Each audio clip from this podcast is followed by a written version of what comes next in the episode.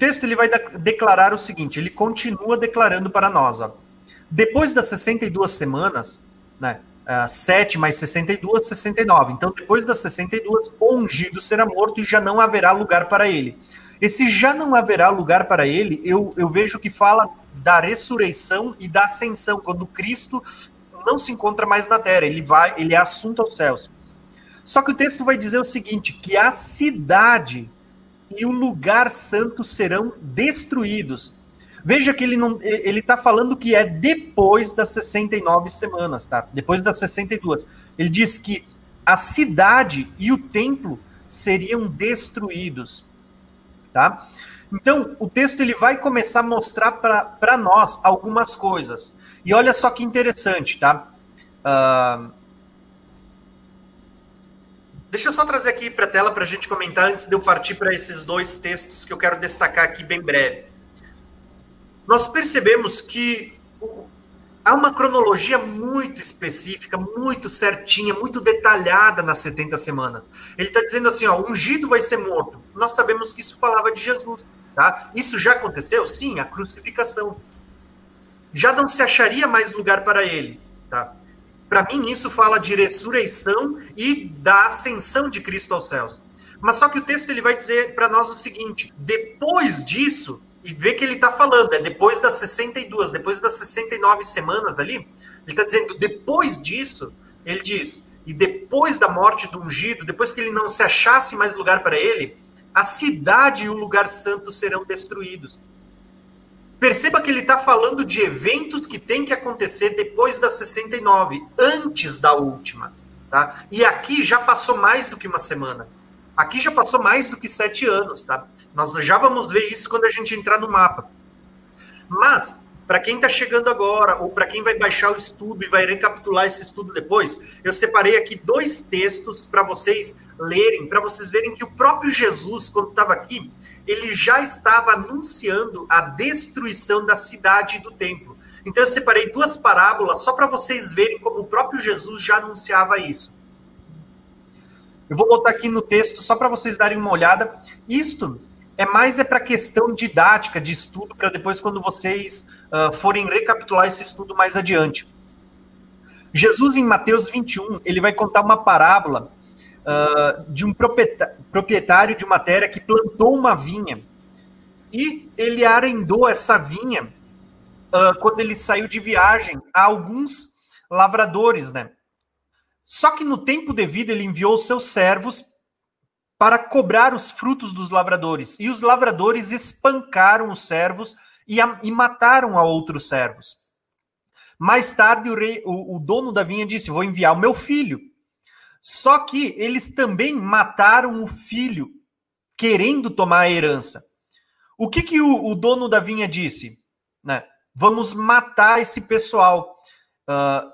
O que o dono da vinha iria fazer? Iria matar de modo horrível esses perversos e arrendar a vinha a outros lavradores. Quando Jesus vai explicar, ele vai dizer assim, ó, que o reino de Deus seria tirado de vocês. Vocês quem? O povo que estava ouvindo a parábola, o povo judeu. E seria dado a outro povo que daria frutos do reino. Tá? O que eu quero destacar aqui? Perceberam? Jesus está contando uma parábola sobre uma vinha, a vinha era o reino de Deus, que havia sido arrendada para o povo judeu, né, para o povo da antiga aliança, e que eles não entregaram os frutos que o dono da vinha esperava.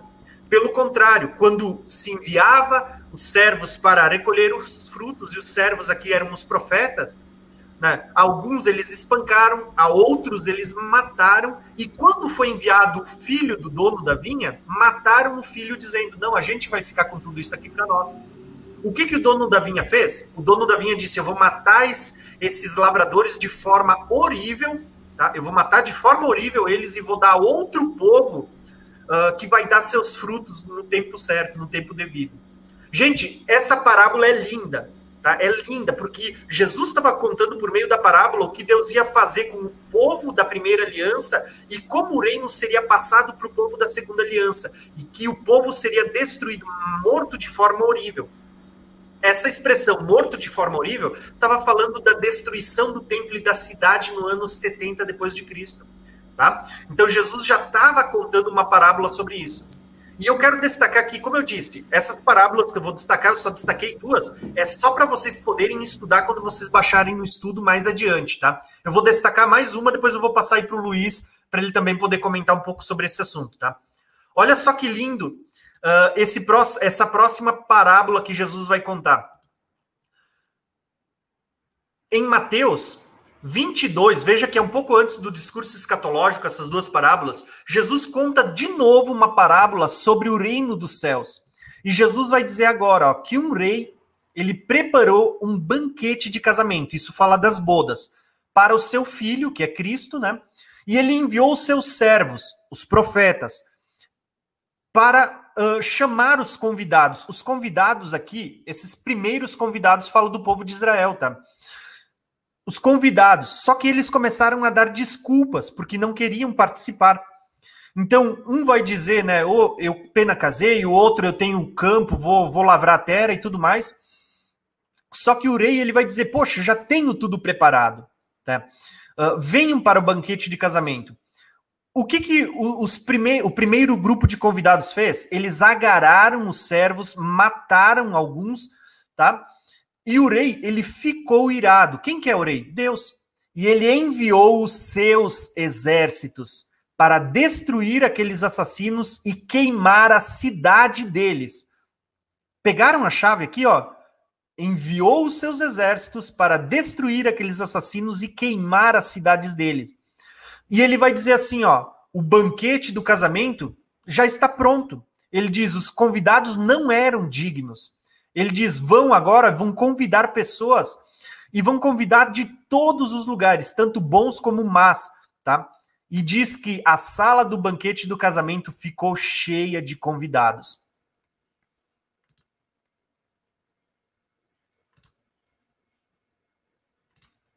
Então, o que eu quero destacar nessa parábola?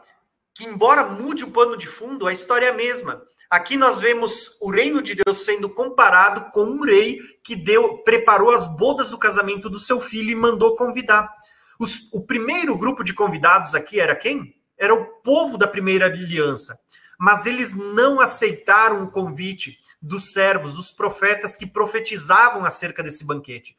E veja que aqui nós temos uma dica para dizer que o banquete, as bodas do casamento já estão prontas, né? Então, só que nós vamos ver que esse texto diz assim, ó, que os convidados mataram os servos que foram entregar o convite, tá? E o que o rei fez? O rei ficou tão irado, que ele disse, eu vou enviar os meus exércitos para matar esses assassinos e destruir a sua cidade, tá? Por que eu destaquei essas duas parábolas? Elas são muito lindas, irmãos, muito lindas, mas por que eu destaquei essas duas parábolas?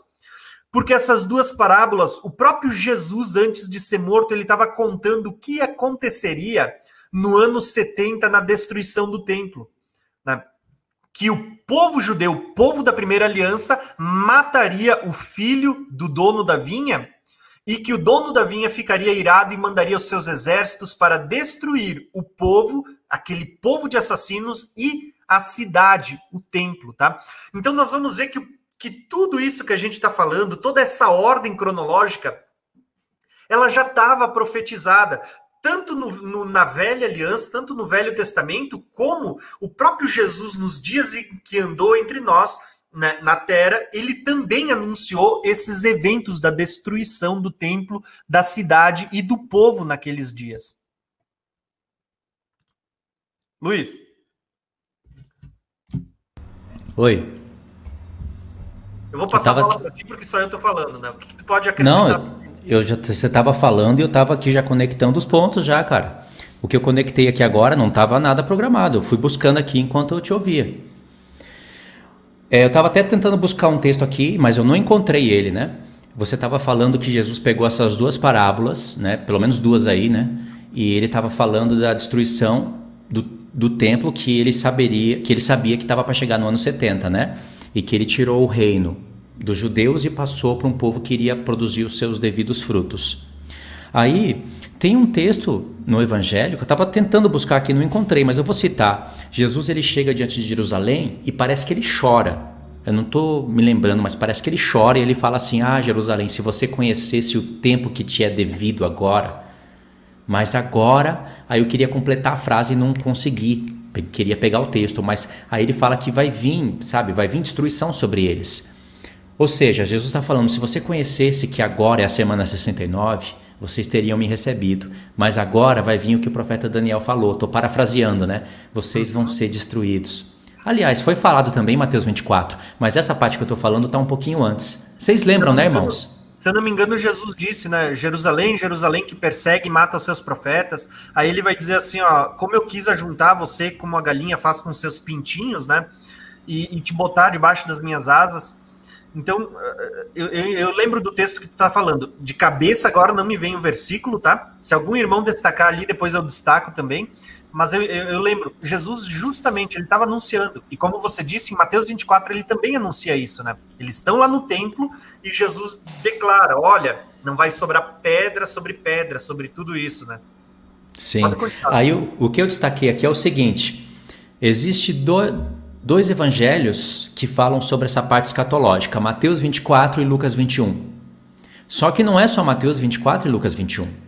Você vai ver que se você pegar porções de outros evangelhos, você completa a mensagem. Mas tanto em Mateus 24 como em Lucas 21, você vai perceber que tem mais ou menos ali a mesma narrativa, né? Das dores, das coisas que sobreviveriam sobre os tempos até chegar ao fim. Só que Lucas 21... parece dar muito a entender que está falando do ano 70, que é para aquele tempo. Quando você lê, você tem essa sensação. É verdade. Em Mateus 24, você vê que o negócio foi estendido lá para o tempo do fim, sabe? Tem porções que não se encaixam de maneira nenhuma no ano 70. Mas se você lê Lucas 21, separado, parece que está falando só do ano 70. E aí os... como é que chama aquela linha lá? Os preteristas, eles falam assim, Mateus 24 tá desorganizado, está fora de ordem. Aí eles escolhem, por vontade própria, Lucas 21, aí o Espírito Santo irresponsável fez Mateus escrever um evento todo fora de ordem, só para a gente descartar e falar Lucas, vamos pegar Lucas. Aí pega Lucas 21 e ali traça uma linha para falar que se cumpriu no ano 70. Mas, irmãos, quando Jesus disse, quando vocês verem Jerusalém rodeada de exércitos, saber que está próxima a sua devastação, porque isso é para se cumprir o castigo que estava previsto sobre ela. E, de fato, apontou para Daniel 9.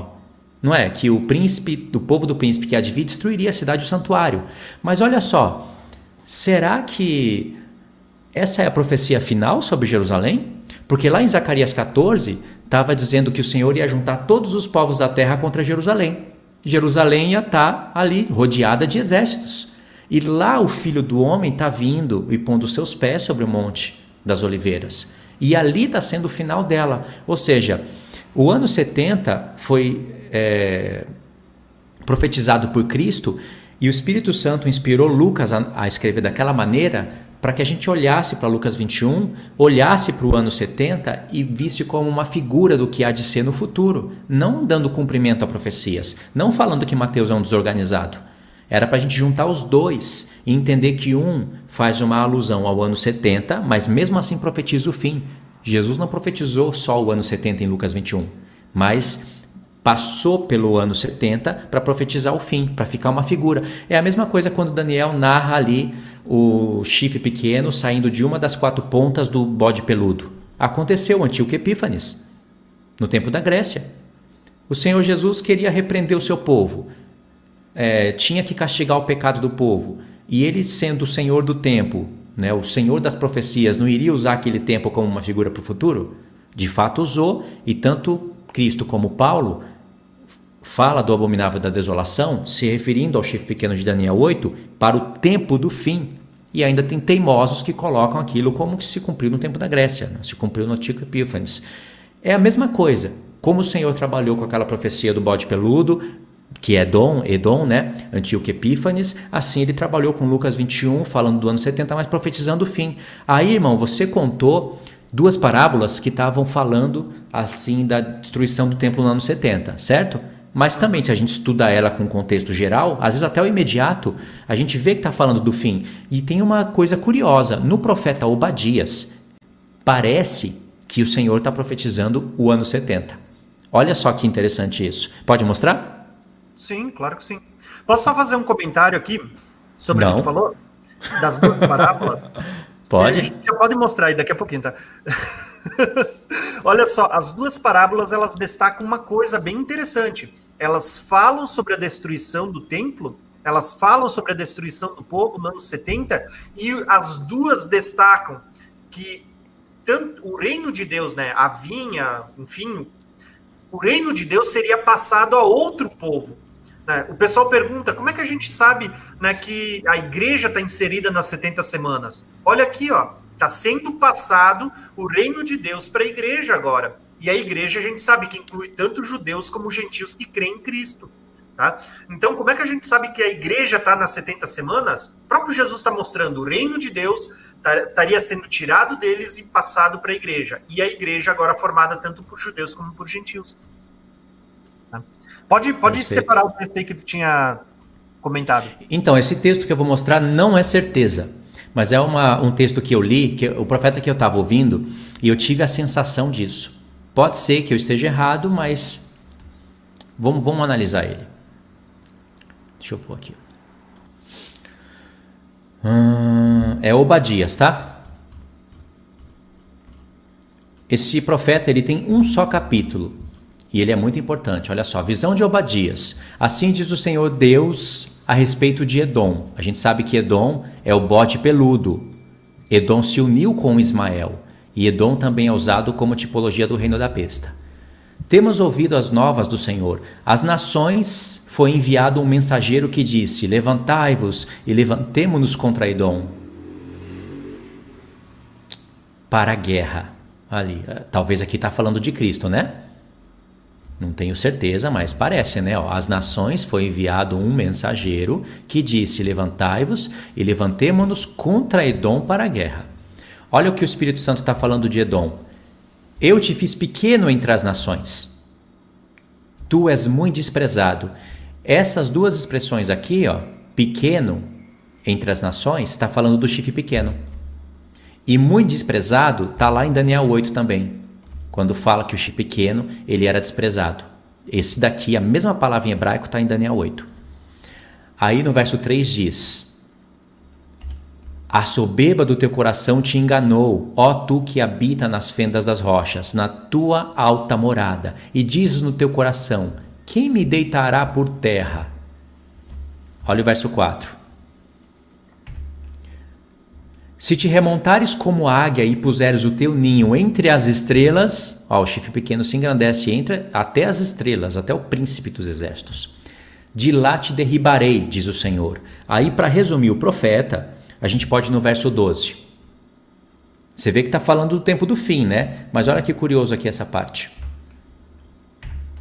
Mas tu não devias ter olhado com prazer para o dia do teu irmão, o dia da tua calamidade, nem ter alegrado sobre os filhos de Judá no dia da sua ruína, nem ter falado de boca cheia no dia da sua angústia. Não devias ter entrado pela porta do meu povo no dia da sua calamidade.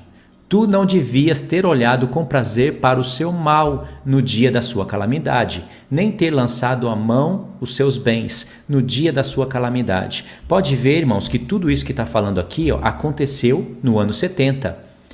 E a gente sabe que foram os ismaelitas com raiva de coração que matavam os judeus. Está escrito no livro de Flávio Josefo. Eles abriam o ventre dos judeus para tirar o ouro que estava lá dentro, porque a fome era tanta na cidade que eles comiam ouro. Eles tinham ouro para comer, mas não tinham comida. E os ismaelitas rasgavam o ventre dos judeus. E diz lá que os próprios romanos ficavam horrorizados com a tamanha maldade dos ismaelitas que faziam parte dos exércitos romanos. E isso está no livro do Flávio Josefo e eu li com os meus próprios olhos. Aí no verso 15, para vocês verem que está falando mesmo do tempo do fim, diz assim, ó: porque o dia do Senhor está prestes a vir sobre todas as nações, Como tu fizeste, assim te fará contigo. O teu mal feito tornará sobre a tua cabeça. Aí, no verso 18 diz, para completar a escatologia, a casa de Jacó será fogo, a casa de José será chama, a casa de José aqui, ó, é os gentios, e a casa de Esaú, restolho. E olha só como é que termina o profeta, que coisa linda. Salvadores hão de subir no Monte Sião, 144.000 salvadores, para julgarem o monte de Esaú. E o que que acontece? E o reino será do Senhor, futuro. Aqui, 7ª trombeta, lá em Apocalipse. Então, voltar aqui para a tela. Entendeu que aqui está profetizando o tempo do fim, mas parece que a profecia passeou pelo ano 70? Com certeza. Na verdade, assim, ó, o que tu destacou aqui, enquanto tu falava, eu já estava vendo os próximos slides. É justamente esse assunto, cara. Oh, top esse texto que tu destacou. Muito bom mesmo, tá? Muito bom. Tu ia terminar um comentário aqui ou? Não, eu terminei, era só isso, né? Tá, perfeito. Então vamos passar para os próximos slides aí para o pessoal poder acompanhar essa live. Olha só, então o que que a gente vê?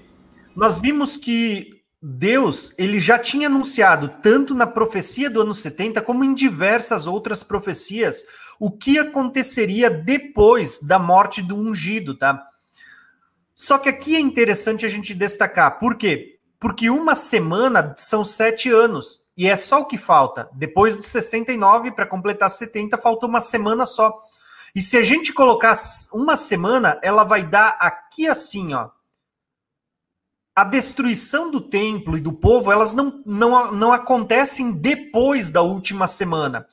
Se a gente for interpretar dessa forma, nós vamos ver que a destruição aconteceu depois da última semana, tá? Então, o que que nós vamos perceber? Que parece, e isso parece de forma muito clara, que existe um intervalo de tempo entre a semana 69 e a última semana que falta para completar as 70 semanas de Daniel, tá? Se a gente colocar a última semana aqui, a gente vai ter que admitir que esse evento do ano 70 teria que acontecer depois das 70 semanas, e não depois das 69, tá?